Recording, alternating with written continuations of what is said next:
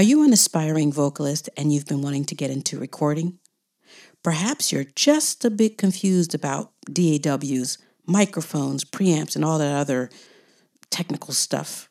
Then join my guest Tony Fuel and me as we talk about building an affordable home studio, time blocking, remote collabs, and so much more. Hi, I'm Monique B. Thomas, and you're listening to the Monique on the Mic podcast. I am here to give you resources and help you navigate the music industry so hopefully you don't feel so alone. Let's get into it.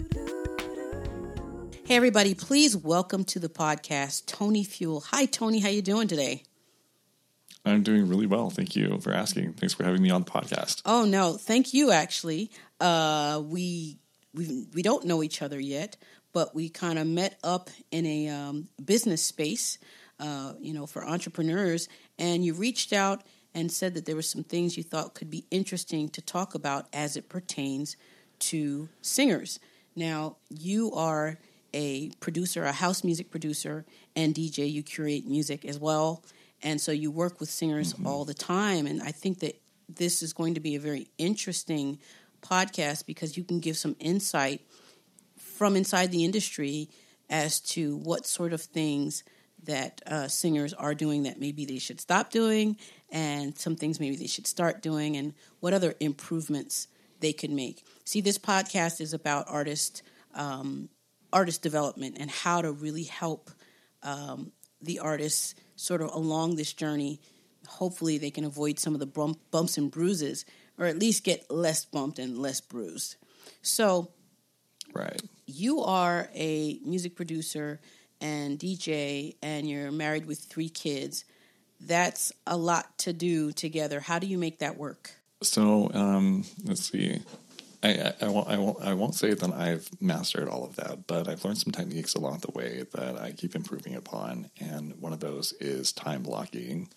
And that is just ensuring that I have certain time set out for, uh, or, you know, set in my calendar for working on music and uh, the marketing side and the, also the, the, production side as well. And so um, I kind of go through seasons of where I'm like you know, working on production for uh, uh several weeks to, you know, if you, uh, you know, it really kind of depends on how many ideas I have for production. But I've got seasons where I'm kind of more focused on production, and then I have seasons where I'm more focused on the uh, content side of things. But really, time blocking, um, and then also communicating with my partner uh, as to what works uh, for for them for getting.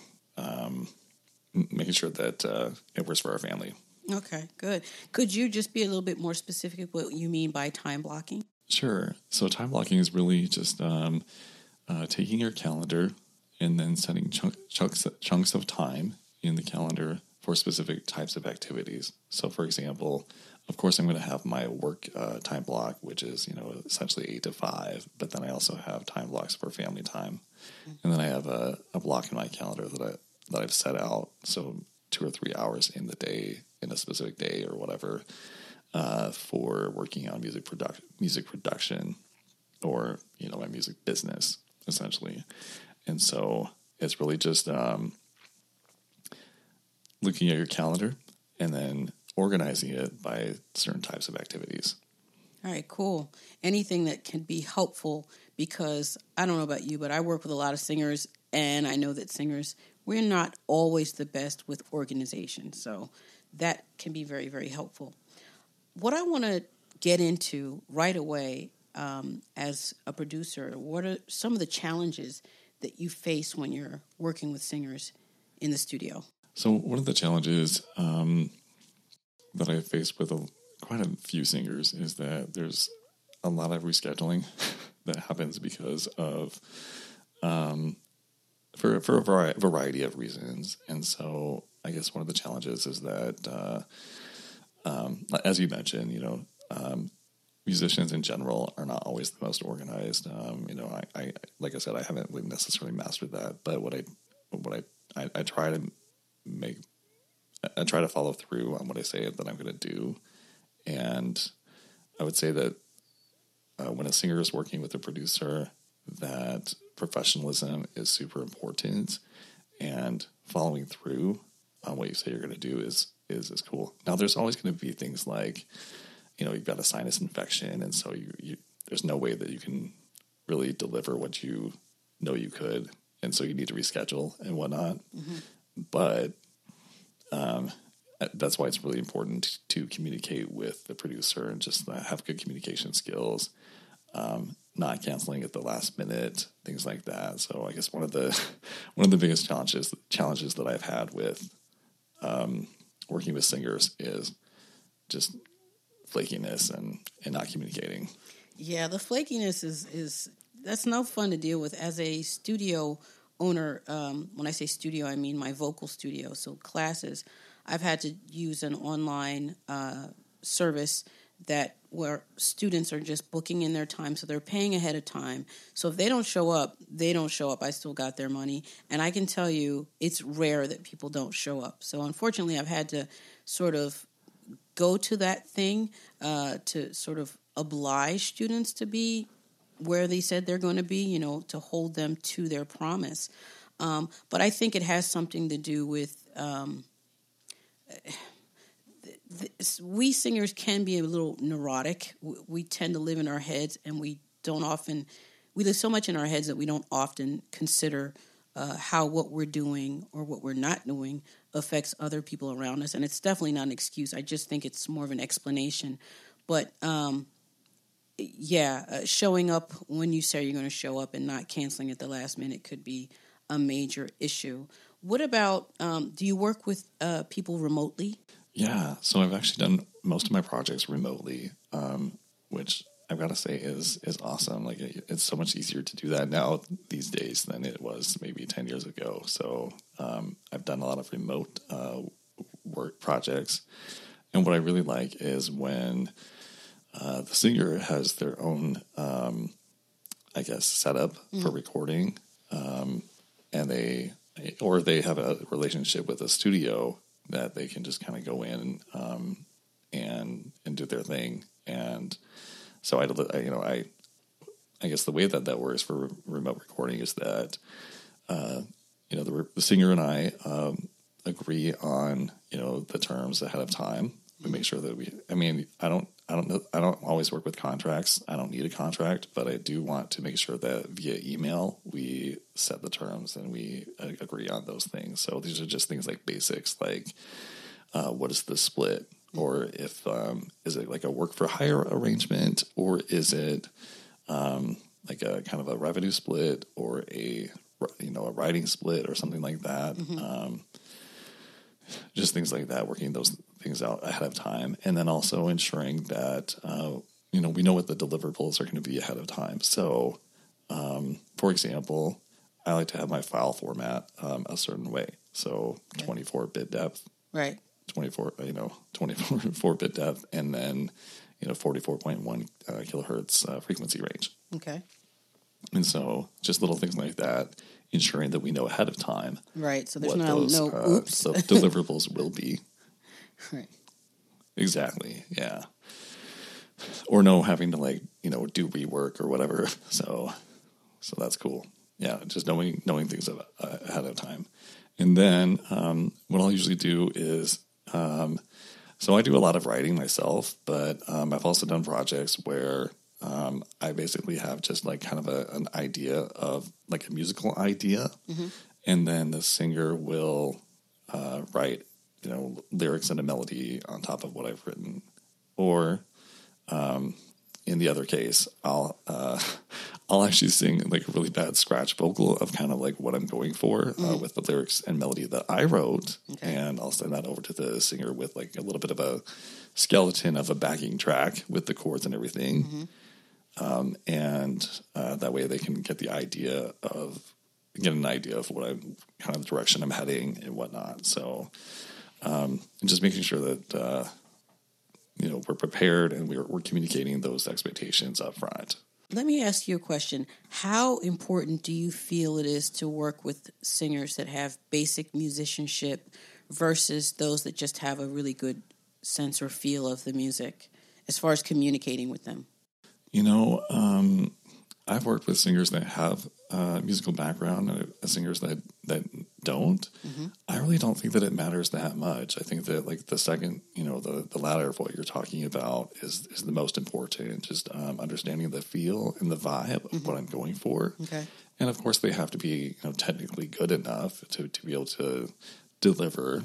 Mm-hmm. But you know, if somebody's not trained or doesn't have music theory background, um, you know, I don't know the difference really. Uh, what, what matters at the in the end is really the, you know, what they deliver in the end result of the what's what's on that recording. Right, right, right. If they bring the sauce, okay, gotcha.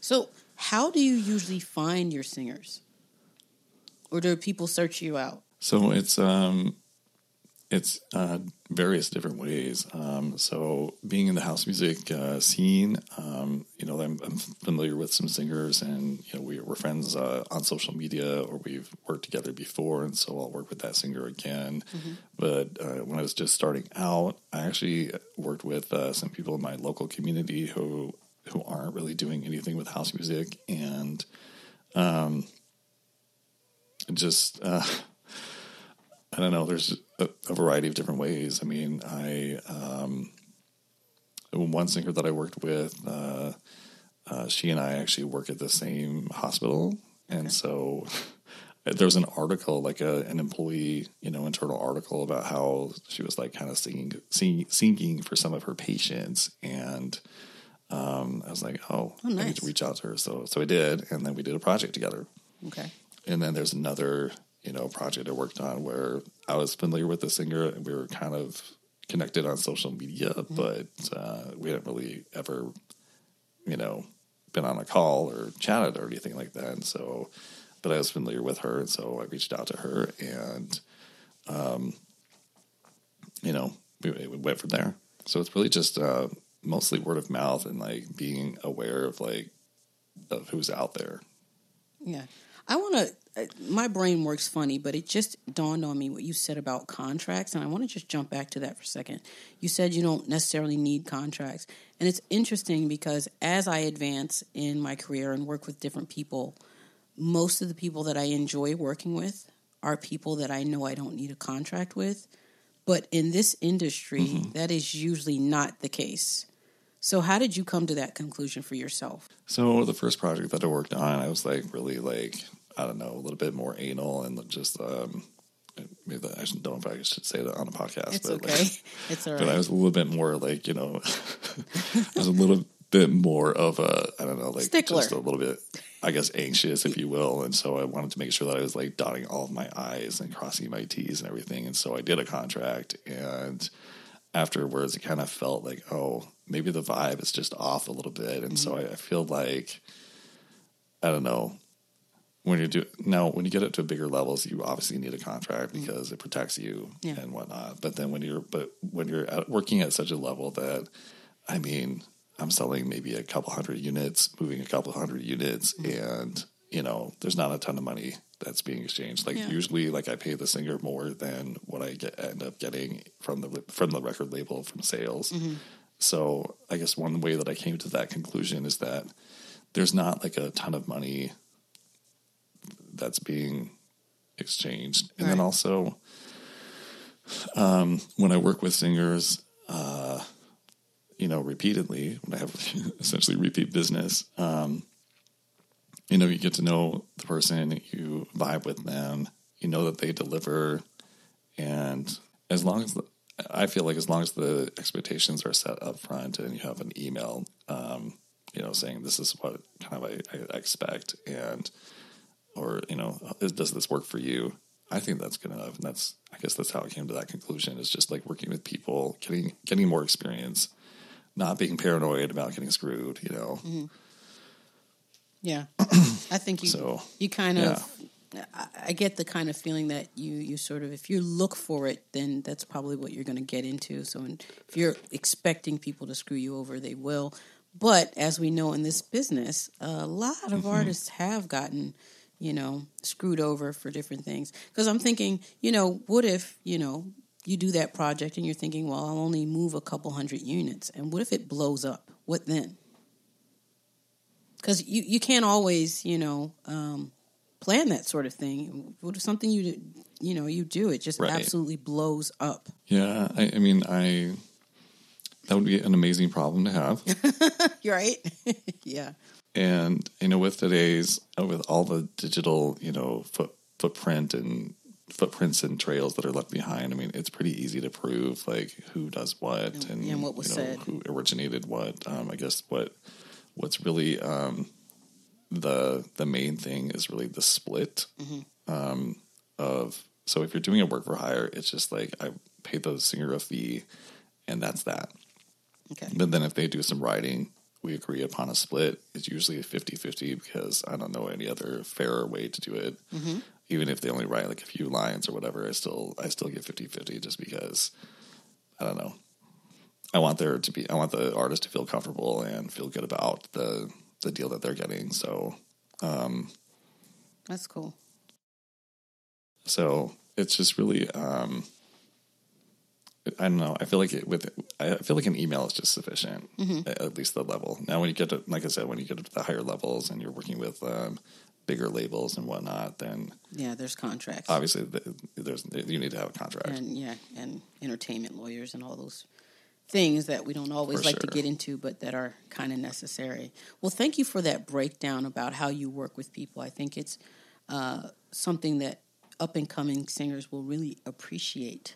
Um, I want to know. yeah. So you work with singers remotely. What would you think would be the basic ideal setup for a recording artist? So you're working with them remotely.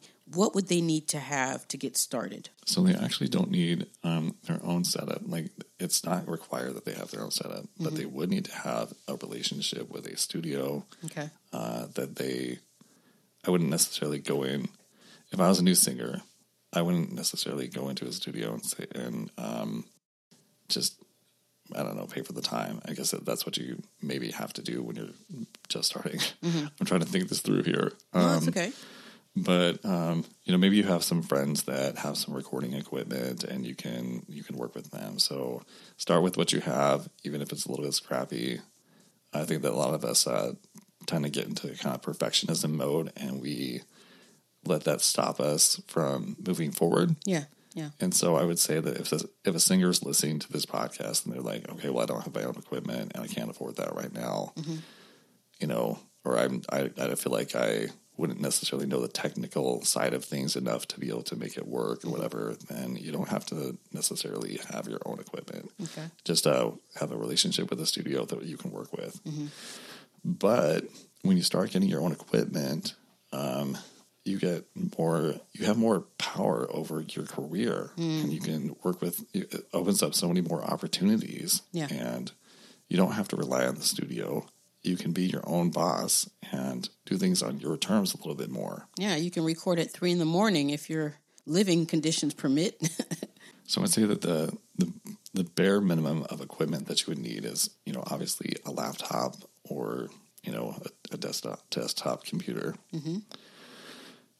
Um, I guess that you could probably use an iPad or a phone of some kind, but um, just when we're recording, uh, generally laptops and, and desktops are better. Um, and most people already have a laptop. So, so a laptop or a desktop, and you could get a USB condenser microphone. There's um, the Audio Technica AT2020 USB and I think um, I actually just saw it on Sweetwater.com. That's a music retailer in the United States here, okay. but they're available everywhere else. Uh, I think they're worldwide distributed. Um, you can, again, that's an Audio Techni- Technica AT twenty twenty. Okay. There's a, there's a USB version and an XLR version. Okay. You could start with the USB version, and it's, it's like eighty dollars Oh, okay, um, cool. and up. Okay. And so, yeah. And then you need um, uh, an application to record that into. So we call those a DAW or a digital audio workstation. Right. And there are there are actually some free DAWs out there. So you don't necessarily need something that's several hundred dollars. If you have an Apple, those you know Apple's obviously come from come with GarageBand brand or GarageBand. Right. So that's free.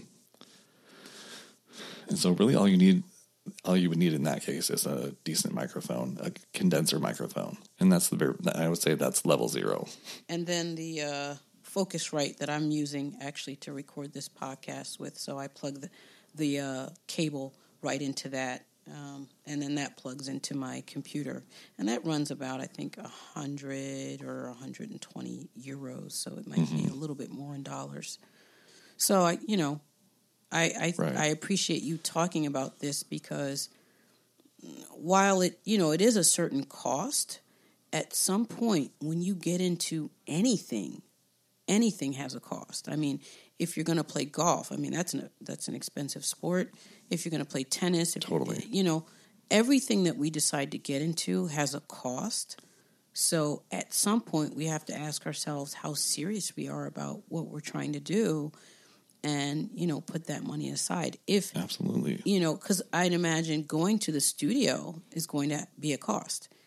I don't know how much that would cost but you know because um, i usually do stuff like this on my own and I, I never have to pay for studio time. I'm i've been lucky mm-hmm. that way but um if you add up those costs of going to the studio and paying for that studio time eventually you're going to come up to the cost of having your own mic and and stuff at home I think, you know. So I have worked with singers. Um, you know, I've, I've worked with singers who are dependent on a studio, and um, you know, it, it, does cost them some money, and so really they're making a lot less money, uh, you know, in in profit than they would if they were actually just charging the same amount and having their own equipment. Right.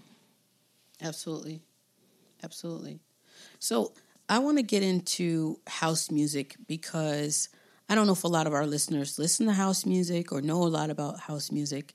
I listened to house music um, at probably in college age. Uh, so for me, house music is always music I want to move my butt to, but it's not a music that I know a lot about. I want to know what kinds of singers are you looking for when you're working with singers for house music? Well, um, the style of house music that I produce is kind of like that sound that originated in the 80s and kind of blew up in the 90s. And it's more that classic, you know, we call it, I'm going to put it in air quotes, proper house music. Okay. Um, so it's really that, you know, cl- kind of classic sounding house music. Uh, think of Robin S. Mm-hmm. Um, you know, Show Me Love. That's probably like the biggest, yeah. one of the biggest house music tracks that went global.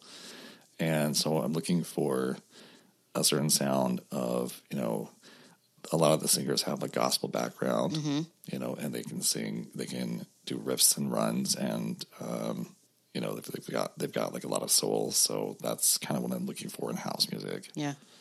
But then you know um, you know that gospel sound isn't necessarily required. There's a whole range of um, different styles within house music even. And some of some of the deeper house cuts are a little bit more like a kind of a Sade type of sound, you know, in the vocals or whatever. So okay. um, it really just kind of depends on the project and the vibe of the track. Yeah, nice. Would you say that house requires um, someone to be very comfortable with doing ad libs? I, I, think so. Yeah, for sure. Because there's um, there's some uh, a lot of producers will want like a dance break uh, in in the track, and that's really when the ad libs come in, mm-hmm. uh, and also in the intro, and you know more of those uh, those spaces in between the verse and the chorus, or the you know the chorus and like the next verse or whatever. And so, yeah, I think ad libbing is is actually super important. Yeah, you know what I I try to teach my students about ad libbing is that it really is the key to understanding what a singer is made of because some singers can take direction really, really well, but then when you sort of let them off the leash, not that they're dogs, but you know what I mean, when you let them run free, it's like, which way are they going to run? How fast are they going to run? What direction? Is this interesting? It shows how um, creative they are and how well they know their instrument, you know, their chops, their vocal chops. So I'm glad to hear you say that, you know, ad libbing is such an important part um, and that's not just an important part of house; it's an important part of most uh, Black American styles, so gospel, soul, R and B, and jazz. Anyway, I wanted to know because everybody's talking about AI at the moment. How has AI affected the house music scene? So that's really still still up for discussion and to be determined because I haven't really seen uh, AI. Um, like I don't use any AI tools in my productions yet, um, and I haven't really seen a lot of AI being used uh, among my peers. Mm-hmm. But what I would say is that with the onset of AI in music, I think it's gonna. I think the it's going to kind of uh, influence more of a kind of a backlash, and people are going to want to see a little bit more live instrumentation, mm. live performances during house music sets. So it's not going to be just DJ sets.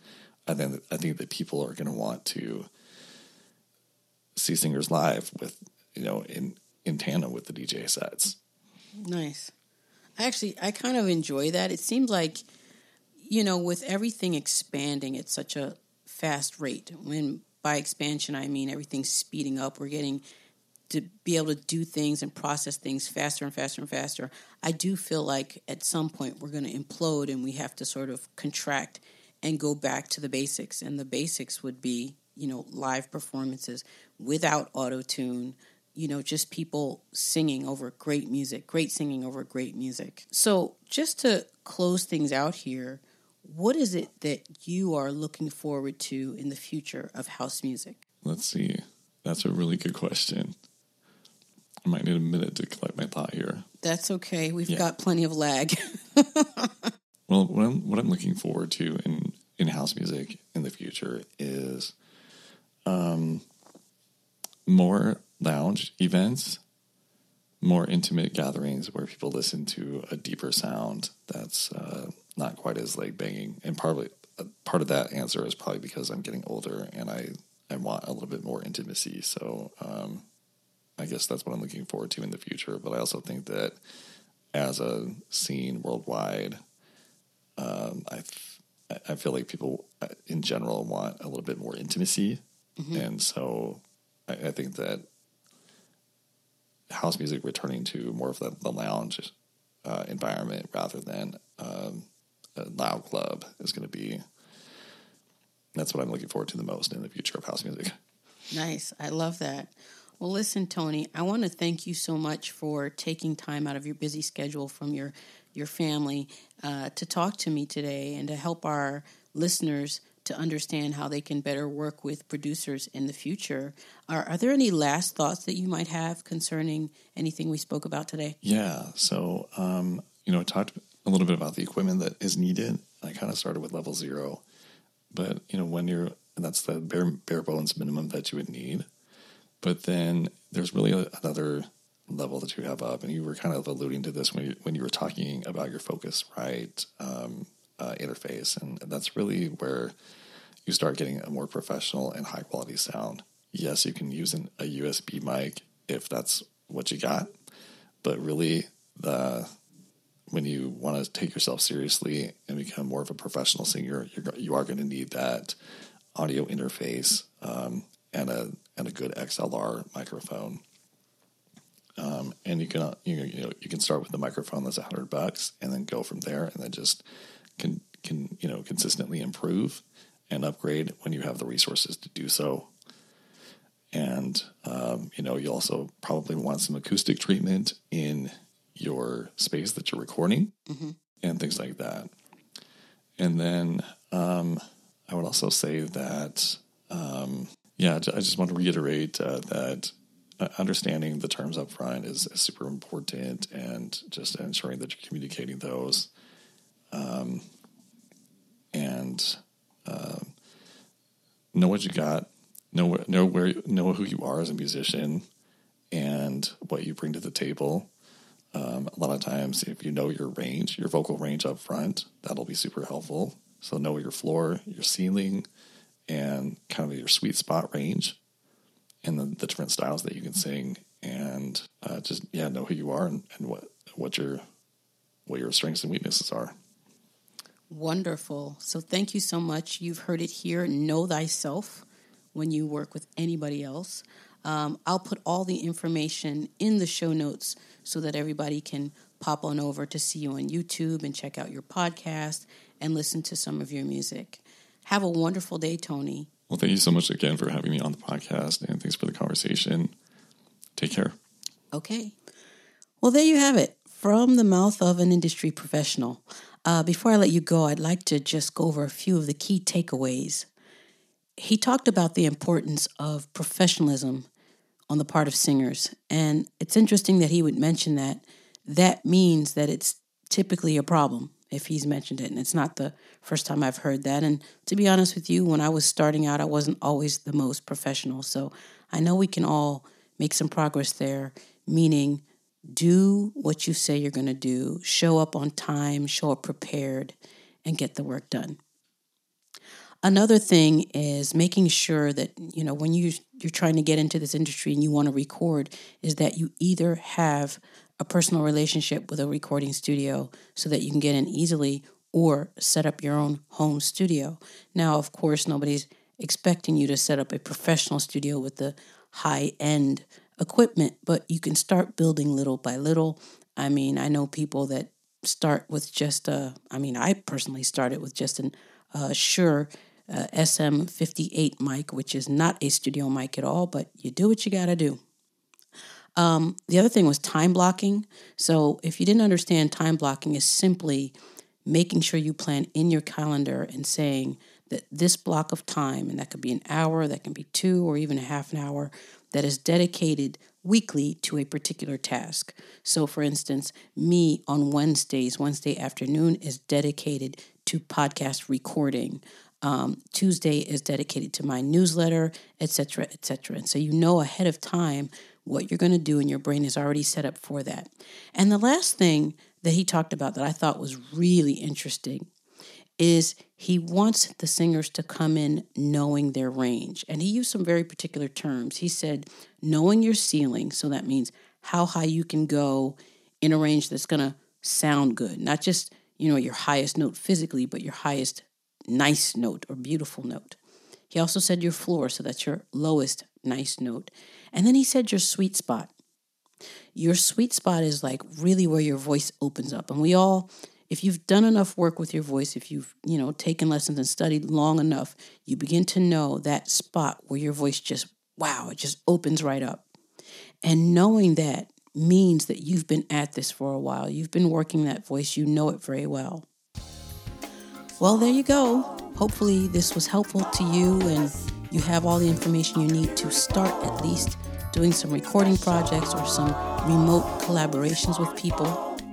Listen, if you're enjoying the podcast, I would really appreciate it if you could leave a comment, you know, leave a review and subscribe so you can get me every single week. Thank you so much for listening. Musically, Monique.